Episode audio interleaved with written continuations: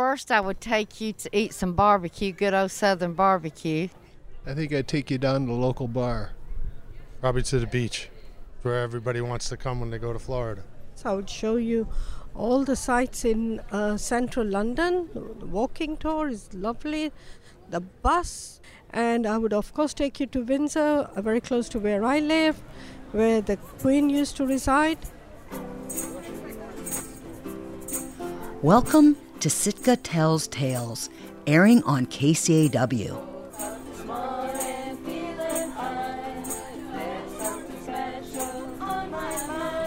I'm your host, Ellen Frankenstein, with Becky Meiers. In this episode, we're here on Lincoln Street. In the heart of downtown Sitka, Alaska, talking with tourists, witnessing a busy day of over 5,000 people off cruise ships in town. And we're here to get to know some of the people visiting us. I'm from Chilliwack, British Columbia, which is an hour away from Vancouver. I am an elementary school teacher. Next year, I'm just going to be a substitute teacher, though. And I am uh, one of the one of the top Overwatch players in North America. The game's kind of declining right now. at The fan base it's just a first-person shooter. Adeleke Badejo. And we pronounce it Badejo, not Badejo. I'm a very loyal Newfie. That's what they call us. And uh, after Newfoundland, then I moved on to Nebraska. Kearney is right in the center of the country. I'm that person right now. I, I'm I'm wearing a sweatshirt that I just bought here. Like, you know, I'm that person, but it was cold. She feels somewhat ashamed that she's wearing the sweater that she bought today. But I said, like, why are you ashamed? You're gonna wear it at some point anyways, and you're cold, and so it's, you're putting it to use. It's a lovely color. Thank you. And I just noticed. Yeah. So, okay, we're going to start at the beginning. Um, I'm Elizabeth. I'm from Chicago, and I'm a teacher. My name is Joe. Born and raised in Chicago. Currently res- reside in Chicago with Elizabeth. We're, we're partners. And I was a film major when I first went to college, and now I work in pharmaceuticals. Actual pharmaceuticals. He's not a drug dealer. I work for. Uh, some people refer to it as big pharma. I'm not. I'm not. I'm not proud of it.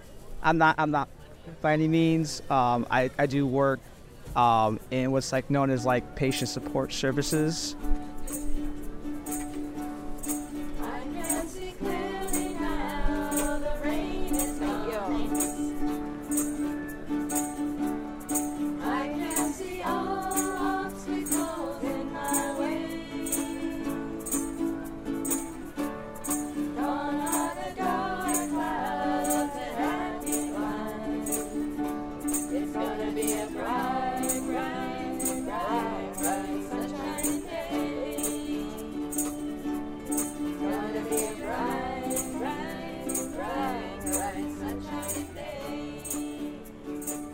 So, if I showed up in your community, what would you show me? Where would you take me?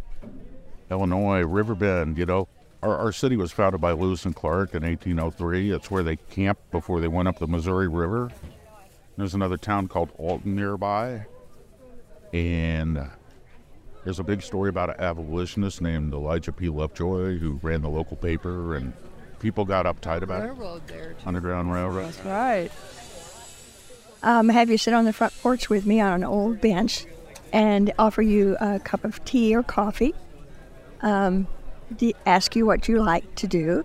And if you're interested in history, then you've hit the right place because the guns from up in the Ticonderoga area came down the main road there.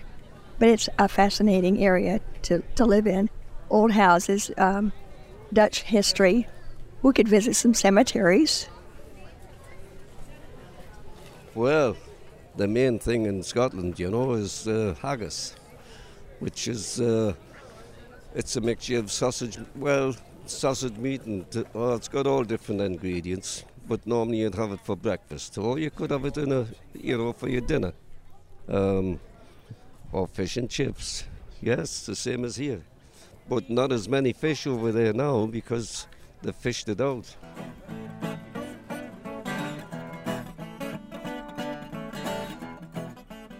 Let me set this episode up a bit more. In a typical Sitka Tells Tales program, local tellers share six minute true tales to a theme. We want to try an experiment, an experiment in reverse tourism, because we've had a spike a boom in cruise ships coming to town. Along with my friends and neighbors, I've been thinking about how tourism benefits and impacts a community. In fact, we just started setting up screenings of a two year in the making documentary called Cruise Boom, a film we hope will generate conversations near and far. For now, set up here, watching people fill the street, we're taking a moment to humanize, normalize, and maybe even learn something from strangers on the street. I'm Irma, and I'm from Los Angeles, California. Hello, I'm Samson. I'm from Los Angeles, California, too. I kind of love that you said that you're storytelling because I'm a librarian, actually. Yeah. so I love storytelling. Actually, when we got off, I saw the Sitka Public Library, and I was like, I have to get a picture there. Also, I also work at the library. Can you tell me some crazy risk you took in your life that changed your life and what was the impact? Or a turn in your life where you went, you're doing this and you changed?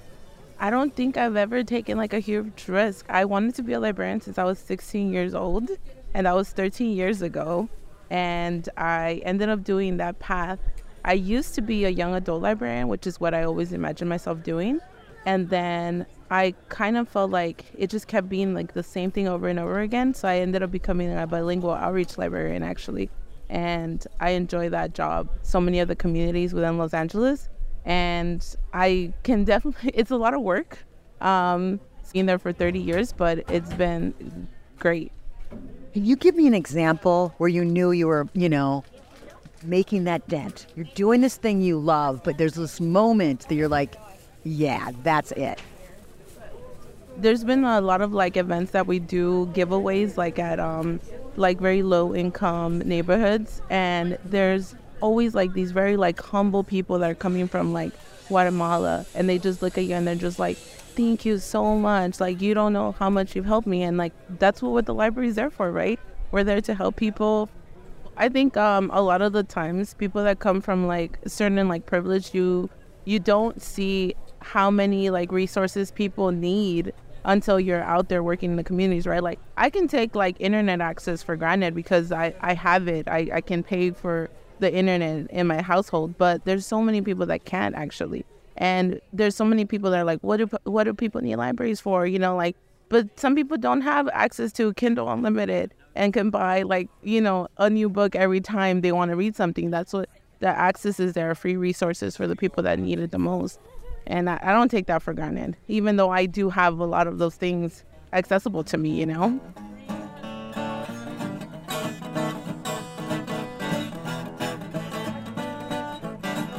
From Houston, Texas, retired, and uh, enjoy traveling and hanging out with the grandkids. Uh, I'm still working, and um, what? We're we're both retired uh, FBI agents. Doesn't matter. Who cares? You're not allowed to say that. Oh yeah, we can. I've actually never talked to an FBI agent, but we're not supposed to talk about it. Tries to keep it low profile. I don't care. Everybody knows. Hey, can you tell me something about your work or some element that I that the most of us wouldn't understand or know, and that's part of being the FBI experience? That's a good one. TV. Don't don't watch TV shows about the FBI. It's not real. it's more diverse than you think. Uh, I've I've served overseas uh, in the Middle East. I've worked in the White House.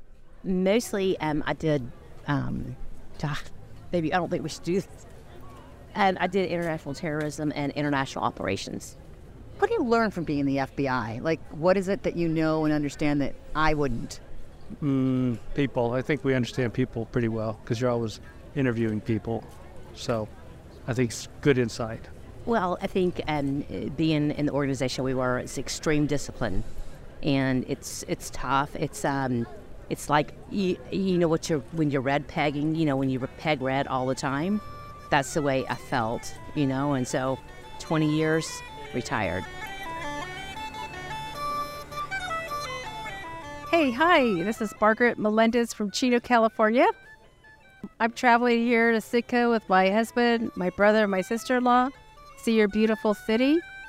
And I'm a retired school teacher, so I love anything that's exciting and new. Randy Melendez, I'm her husband. I'm not retired, uh, but I'm on my third career. I'm an attorney now, so at the I do family law, criminal defense, and probate, that kind of stuff. We both went back to school and got our education later in life. Uh, so we actually lived more life, had a family, and uh, I started teaching when I was 50, actually. I went to law. I started law school when I was 50. I passed the bar when I was 60. I'm seven.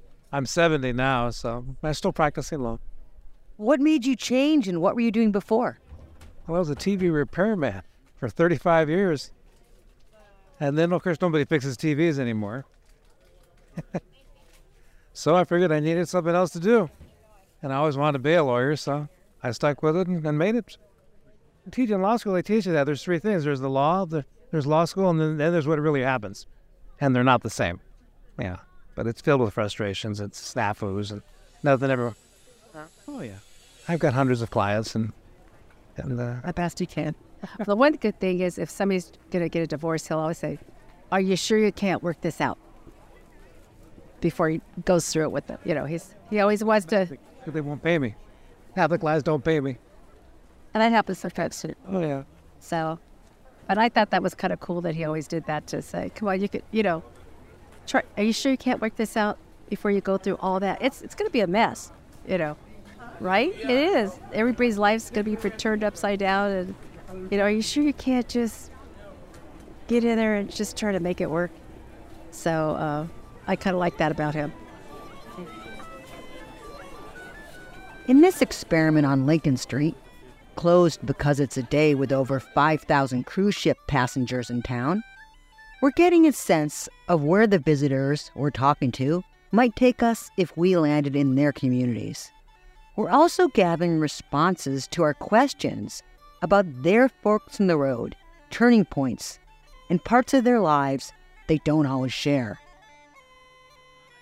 Some responses just about leave us with our mouths open and tears forming, and other answers remind us of lives we don't live on this island, far from cow filled fields, Windsor Palace, and museums dedicated to basketball. My name is Rachel Henke. I'm Olivia Grimes. Kara Grimes. Sean P. Grimes. It's kind of a tourist east spot of Indiana where we live. It's very, it's Carmel, so it's, um, it's like a small big town. I don't know. It's, it's a big small town. Indianapolis, where we live. So you probably would need to take folks downtown Indianapolis. So let's do a walking tour around the, the downtown. Of course, you've got it's, it's a big sports town. You've got Indianapolis Colts. You have the Pacers. Um, so and it is the Hoosier State, so big basketball area. So it's you know headquartered NCAA. Um, so there's a museum there of like all things college. Uh, I would definitely say Indiana State Fair. You know, we're a big agricultural area. You've got people that buy horses and yet people that buy pigs uh, or cows and and they showcase it. 4-h is a big thing there. So kids showcasing their animals and how they've raised them and how they you know what they you know how they feed them and kind of the look of the animal. I don't know. We've never done 4-h but that is a big thing there. Uh, so every year at the state fair we we eat a roasted corn that so they roast it in the in this big oven in the husk and then they peel it out of the husk and dip it in this big thing of butter. In Carmel, I'd say our biggest look see is the Christkindl Market in the wintertime. It's a German market. They have crafts, um, food that's local, like German Bavarian food, uh, and they do have a giant ice skating rink, and it's really cool. So tell me, what makes Indiana feel like home to you? The people. I mean, the people are just super nice, friendly, welcoming. If you need something, people are there for you, which, yeah, I'm a per- people person. I like connection. Yeah, I don't want to live in a bubble. There's a lot of diversity to Indiana. Indiana as a whole, probably not very diverse, but we do have within two miles of us, we have a mosque, we have a couple synagogues, we have a Greek Orthodox, we have a Coptic Orthodox, we have Christian, like, I mean, it, Mormon, and then of course Christian churches. So there's a lot of different, you know, the people that she goes to a high school, about 6,000 students. 6,000 students in my high school, and it's it's such an interesting experience. Like it's uh, that feel of having ha- so many people around you, um, and getting to meet so many people is just amazing.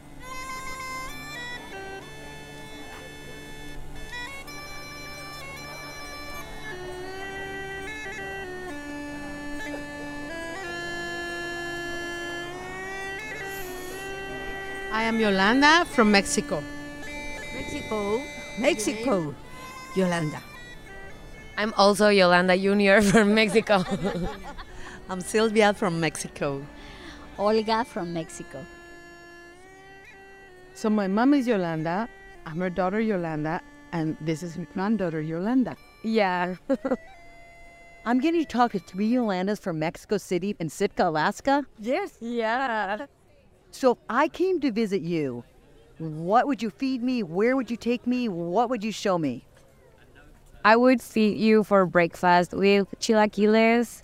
I would take you to Mexico City to Bellas Artes so you can enjoy all the culture in there. Then I'll take you to eat some tacos and then I'll take you to party with mariachi. So I want you guys to tell me something you normally don't tell other people. Um, I normally don't tell other people that I love to travel with my family and I also love to travel alone. Quisieras decirle que, que nunca le has dicho a nadie. Te quiero mucho, mucho, mucho, mucho. ¿A quién? Aquí. Pero algo que no le han dicho a nadie de ti. De mí. Um, eh, eh, consiénteme mucho, mucho. She, she just said, pamper me a lot. She wants, she never says that to anybody. And right, that's right. She just did it, pamper me. So we will, we are pampering her. That I like being alone. Like, I like me time, you know, because everybody's like, no, she's gonna be alone at home or she's gonna be traveling alone. But it, actually, I do enjoy, I, I love being with me, talk to myself, think about things I normally don't because I'm with other people. So, like, what should I do, like, next for me, for my heart, for my soul? What's making me feel uncomfortable? What should I do about it? And mostly, what should I do to be happier in life?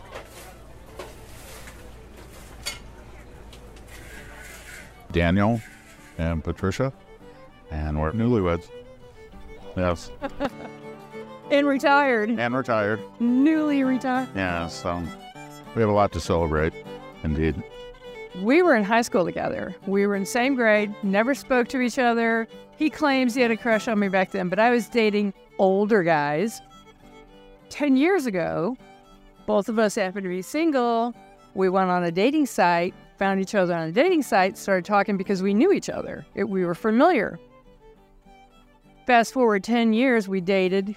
We got married on our 10th anniversary, and now we're here. April 23rd, so it's been roughly three months, but we waited for the Alaska season, so yeah, this is our honeymoon. We first met in high school. Mm-hmm. There's actually for 10 years. actually a picture of us back in high school standing next to each other. And I showed it to her mother, and she says, uh, yeah, Photoshop. So, but no, it was legit. In the yearbook, it was a yearbook picture. I was right in front of him. We were in the photography club together. Do you have any like love advice for people? Like, you know, words of wisdom? I mean, obviously you guys have lived other lives and now you found love again. Drink heavily and lay down till the feeling goes away. Wait till it's right. Okay, that too, yeah.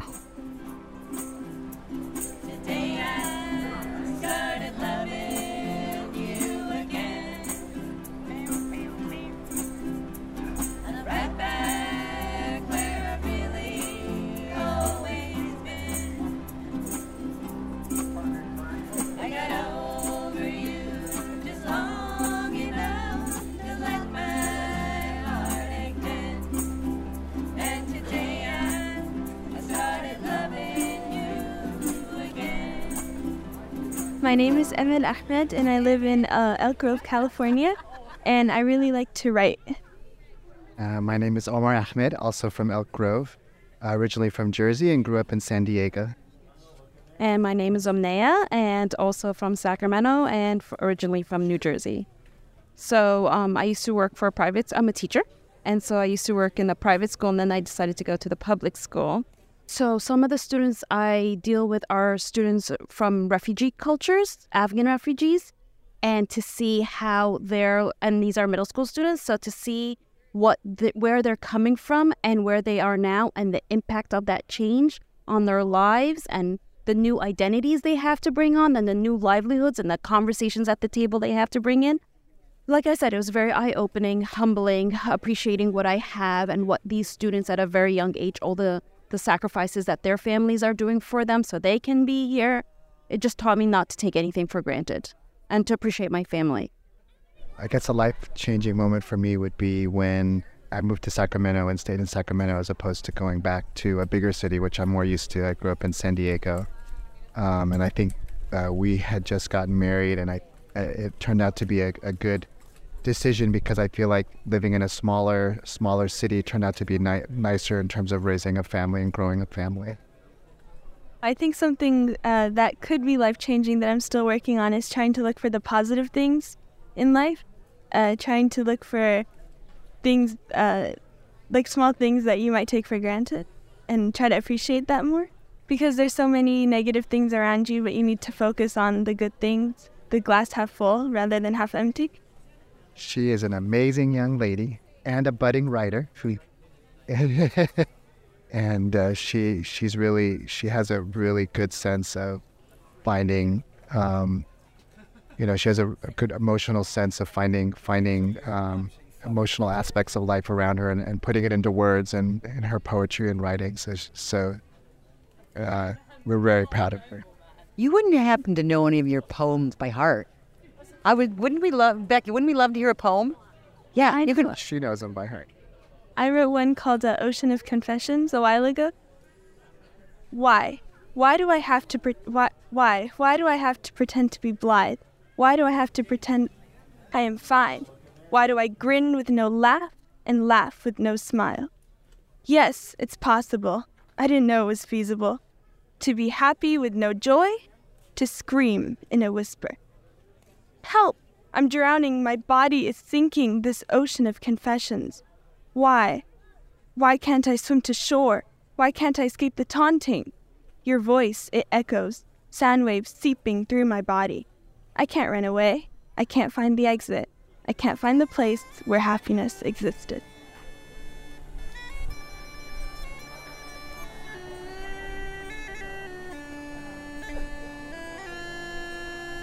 Um, James Brown and Shannon Brown from uh, Waterloo, Ontario.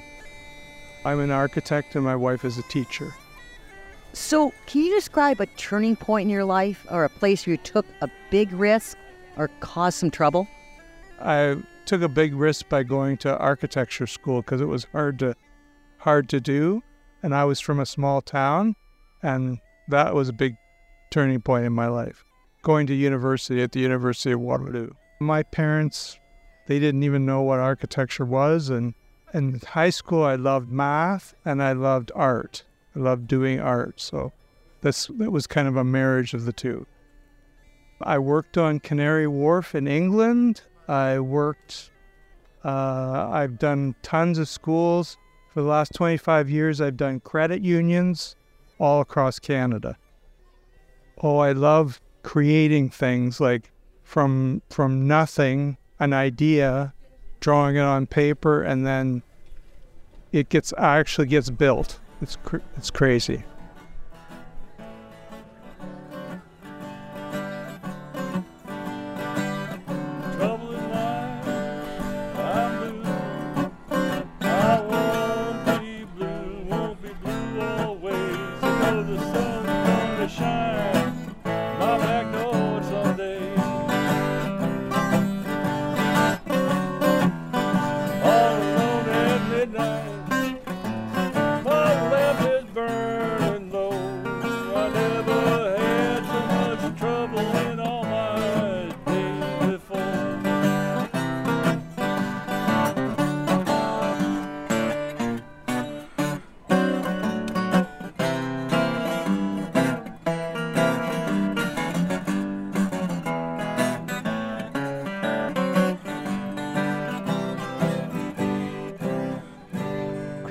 From Vancouver.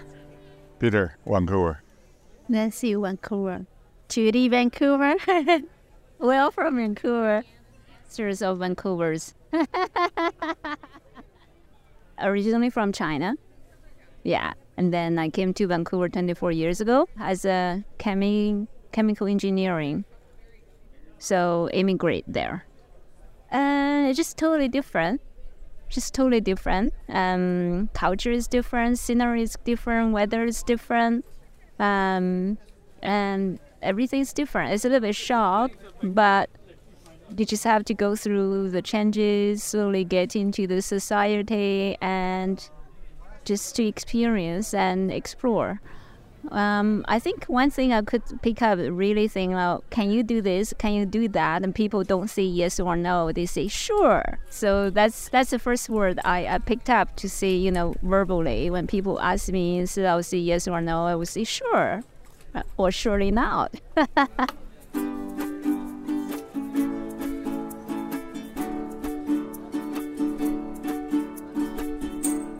I'm Susan Paget. I'm from Fort Mill, South Carolina.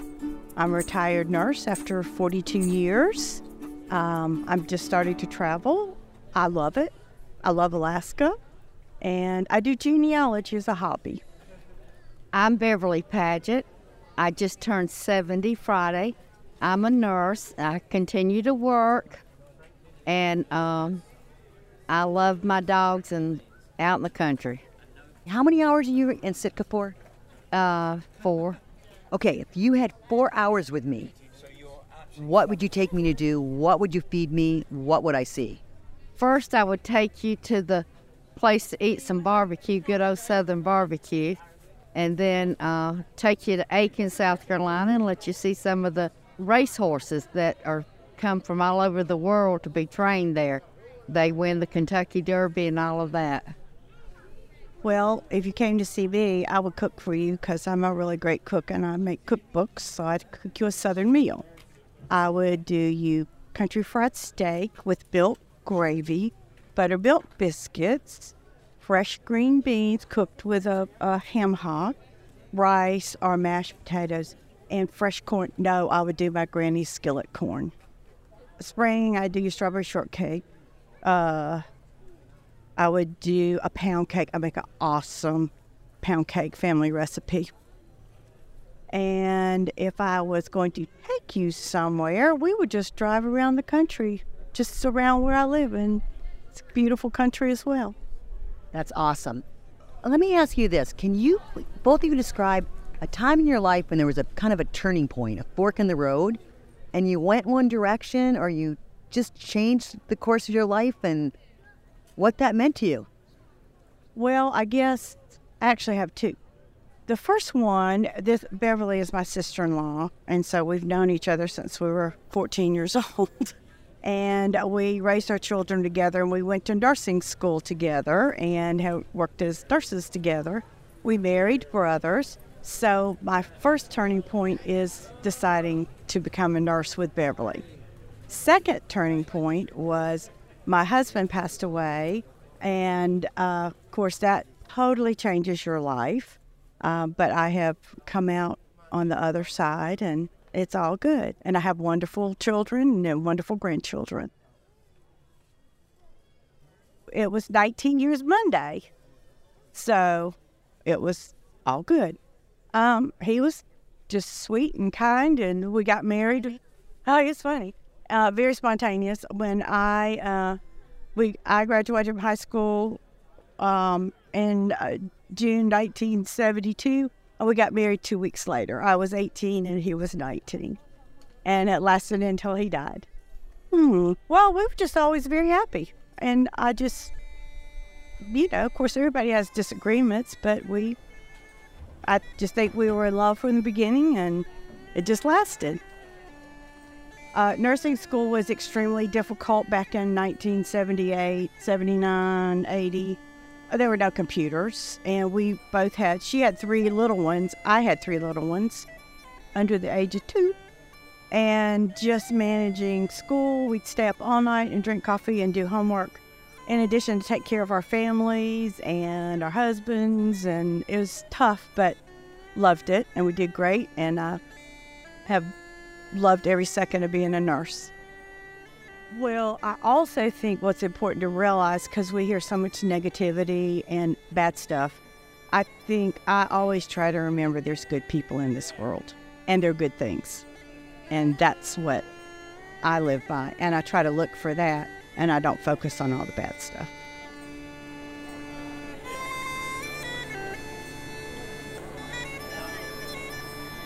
We're thinking there's a parallel here. We're experiencing change in our community, and it is indicative of what kind of agency that our community has in dictating what kind of future or what kind of experience or way of life that we have in our community.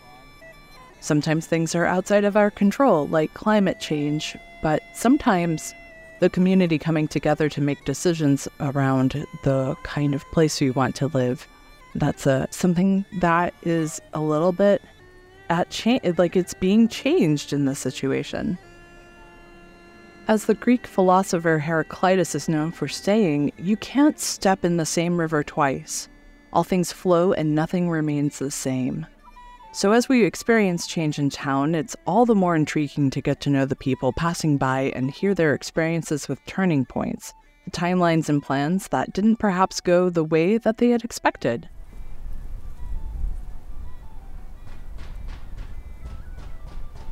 You wouldn't have a moment to chat with me, would you? Okay, so my name's Ellen, and I have a little nonprofit, and we do a storytelling series. And usually it's locals talking. And so now we have so many visitors this year. We want to hear from you. And it's a collaboration with public radio. So, first thing I'm going to ask you can you tell me your names, where you're from, and something about you? Deb Trum. I'm from South Carolina, and I have six children.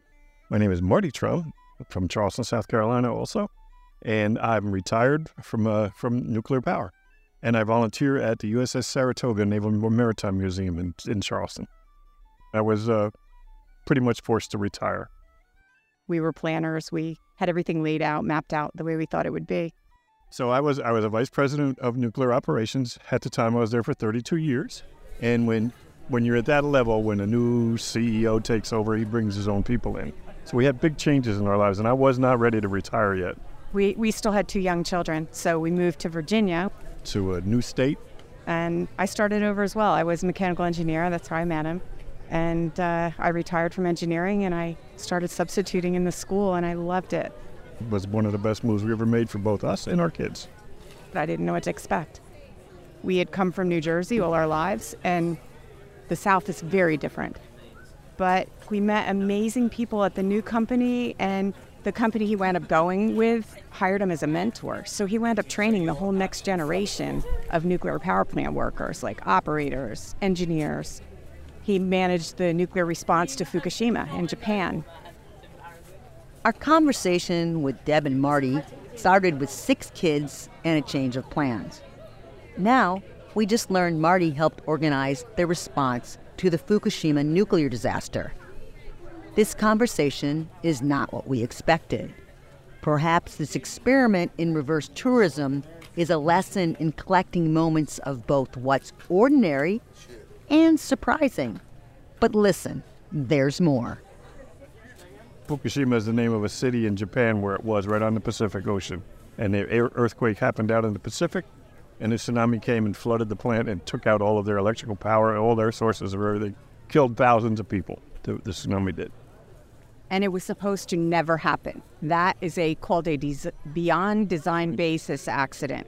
So we are designed for 100 year accidents, things that you would expect to happen in 100 years' time.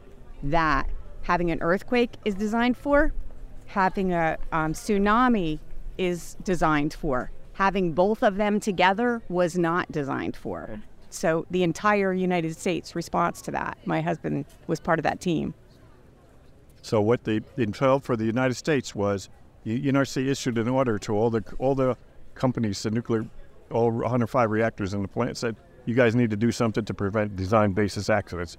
So that's when my company assigned me, and I partnered up with the Southern Nuclear Company, and we got together the entire industry together worked out solutions, and we built two response centers, one in Memphis, Tennessee, one in Phoenix, Arizona, where we house $400 million worth of uh, portable equipment that we can get to any site within 24 hours to prevent what happened at Fukushima.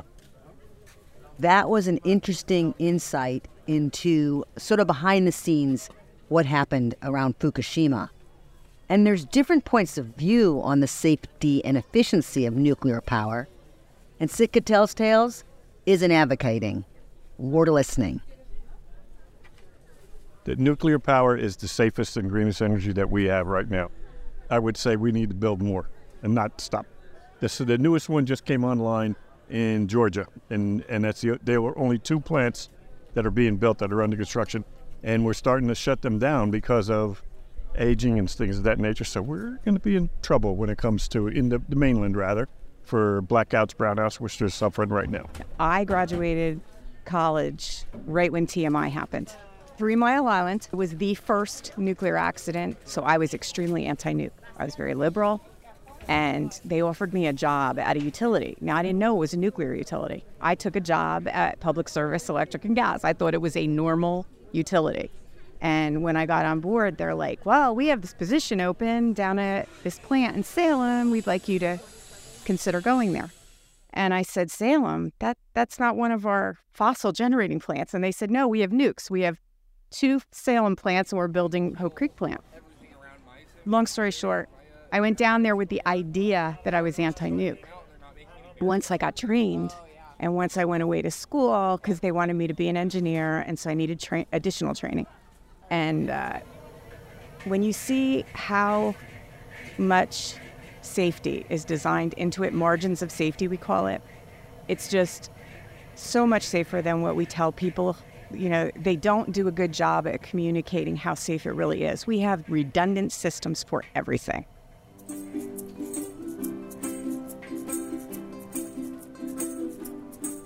Okay, I'm Carrie Keefe. I'm from Kansas City, Missouri. Uh, I work in the nonprofit space and I am a bleeding heart liberal. I'm her husband, Chris. I'm originally from Wyoming, but now I live in Kansas City. And yeah, I'm a bleeding heart liberal too.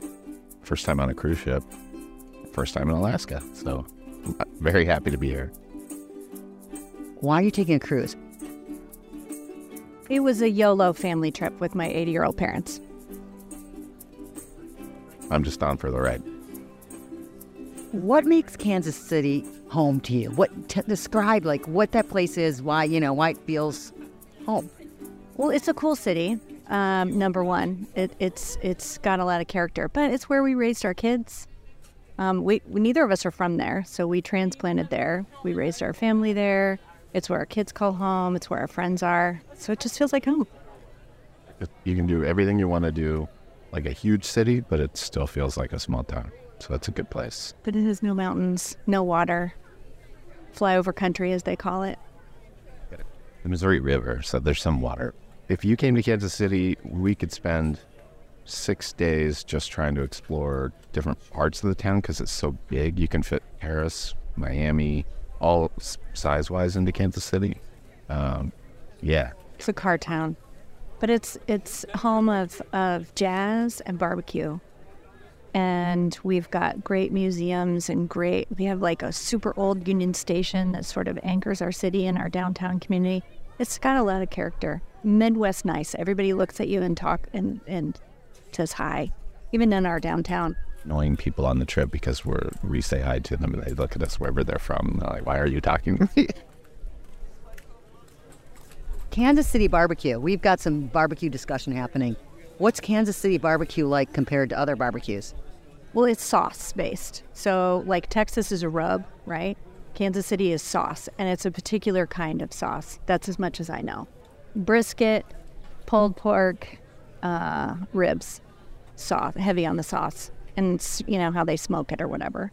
But Invented the burnt end, which is the end of the the ribs that most people wouldn't eat, the tips, and they chop it up, and they used to give it away. Early, you know, early Arthur Bryant's when they started, and he started cutting them up and like feeding people free sandwiches to get them to want to come in and eat the rib, and they're like, "This is the best part of the whole meat." So, it's now kind of the famous dish. But this is like totally a self-appointed label. Like, don't you think cities say we're this and we are that? And Kansas City has always said we're a barbecue town, so people just sort of go with it because when people come to Kansas City, they assume, well, I got to try out the barbecue places, which gets kind of nauseating after a while, you know, especially if you don't eat a lot of meat, like like me. Yeah, so can you tell me something about yourselves that you normally don't tell people? Oh gosh. Um what do I not tell people about myself? Uh that I'm an introvert. That I I, I need time alone, quiet, undisturbed, no talking. Cuz otherwise I'm I'm kind of an outgoing person, a selective introvert or extrovert, so people assume I'm like that all the time and I'm not. You describe a situation where you were just dying to be back and alone by yourself? Uh, yesterday, on the boat with 2,000 other people and 12 of your your family who are constantly looking for you and want to know where you are, and you're just trying to have 20 minutes of no one talking to you time. You need time to recharge. I need time to like be alone with a book, or just in my head walking somewhere. Can't get that on a cruise. There's no nook to go into. What about you?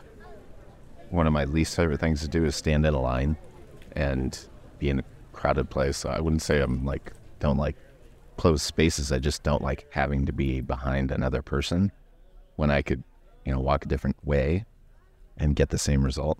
But everything about this is like being in a line. That's why I love this street because you do, you don't have to walk on the sidewalk, and everyone keeps doing it anyway. But I love that you can just walk down right down the middle of the road and pass anyone that's holding you up.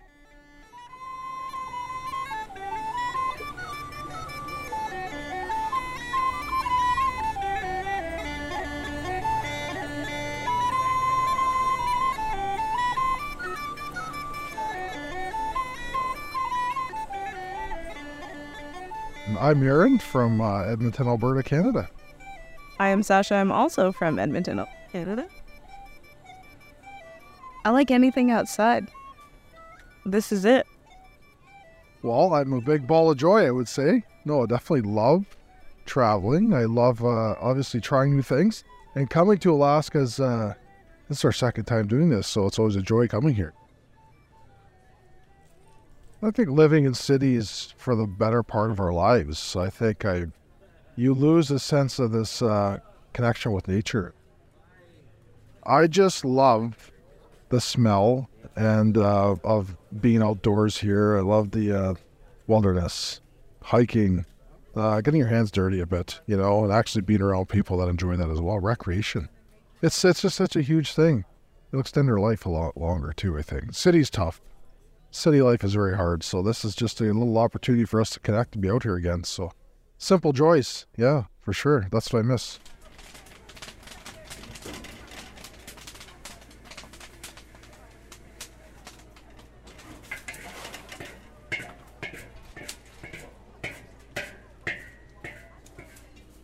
Uh, more the merrier. Yes, we are a big family of eight. Yes, family of 8 Mm-hmm. All from different parts of Canada and Korea, South Korea. Mm-hmm.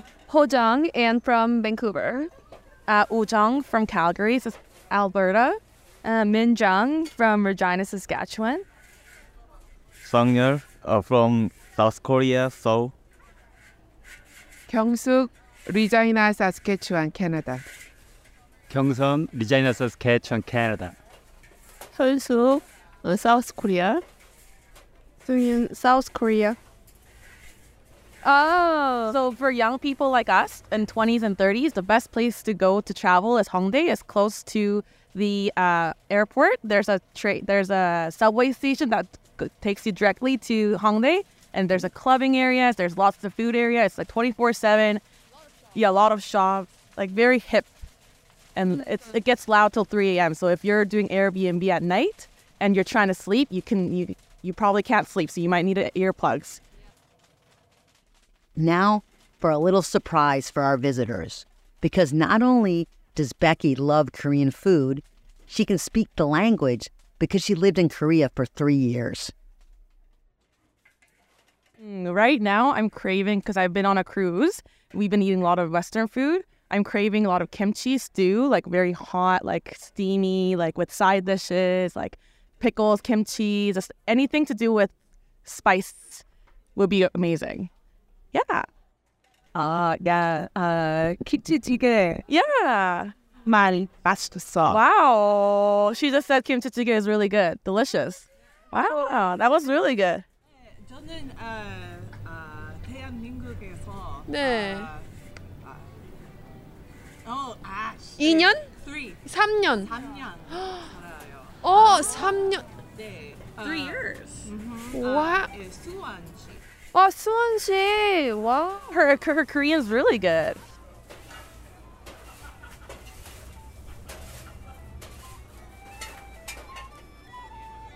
Our time on Lincoln Street was fun, it was revealing, it was sometimes surprising, and I'd even say therapeutic. It's easy to feel overwhelmed by the huge numbers of summer visitors to town. But being in the street with everybody, poking at our sense of discomfort, it kind of uncovered an interesting complication in Sitka's tourism sector and what it presents. That everyone on these ships is an individual, shaped by their lives in places far away. These conversations and encounters, they're not going to solve some of the issues that we need to deal with, like how we make tourism good for both the visitors and for the community. But in the meantime, I feel like we've learned some things.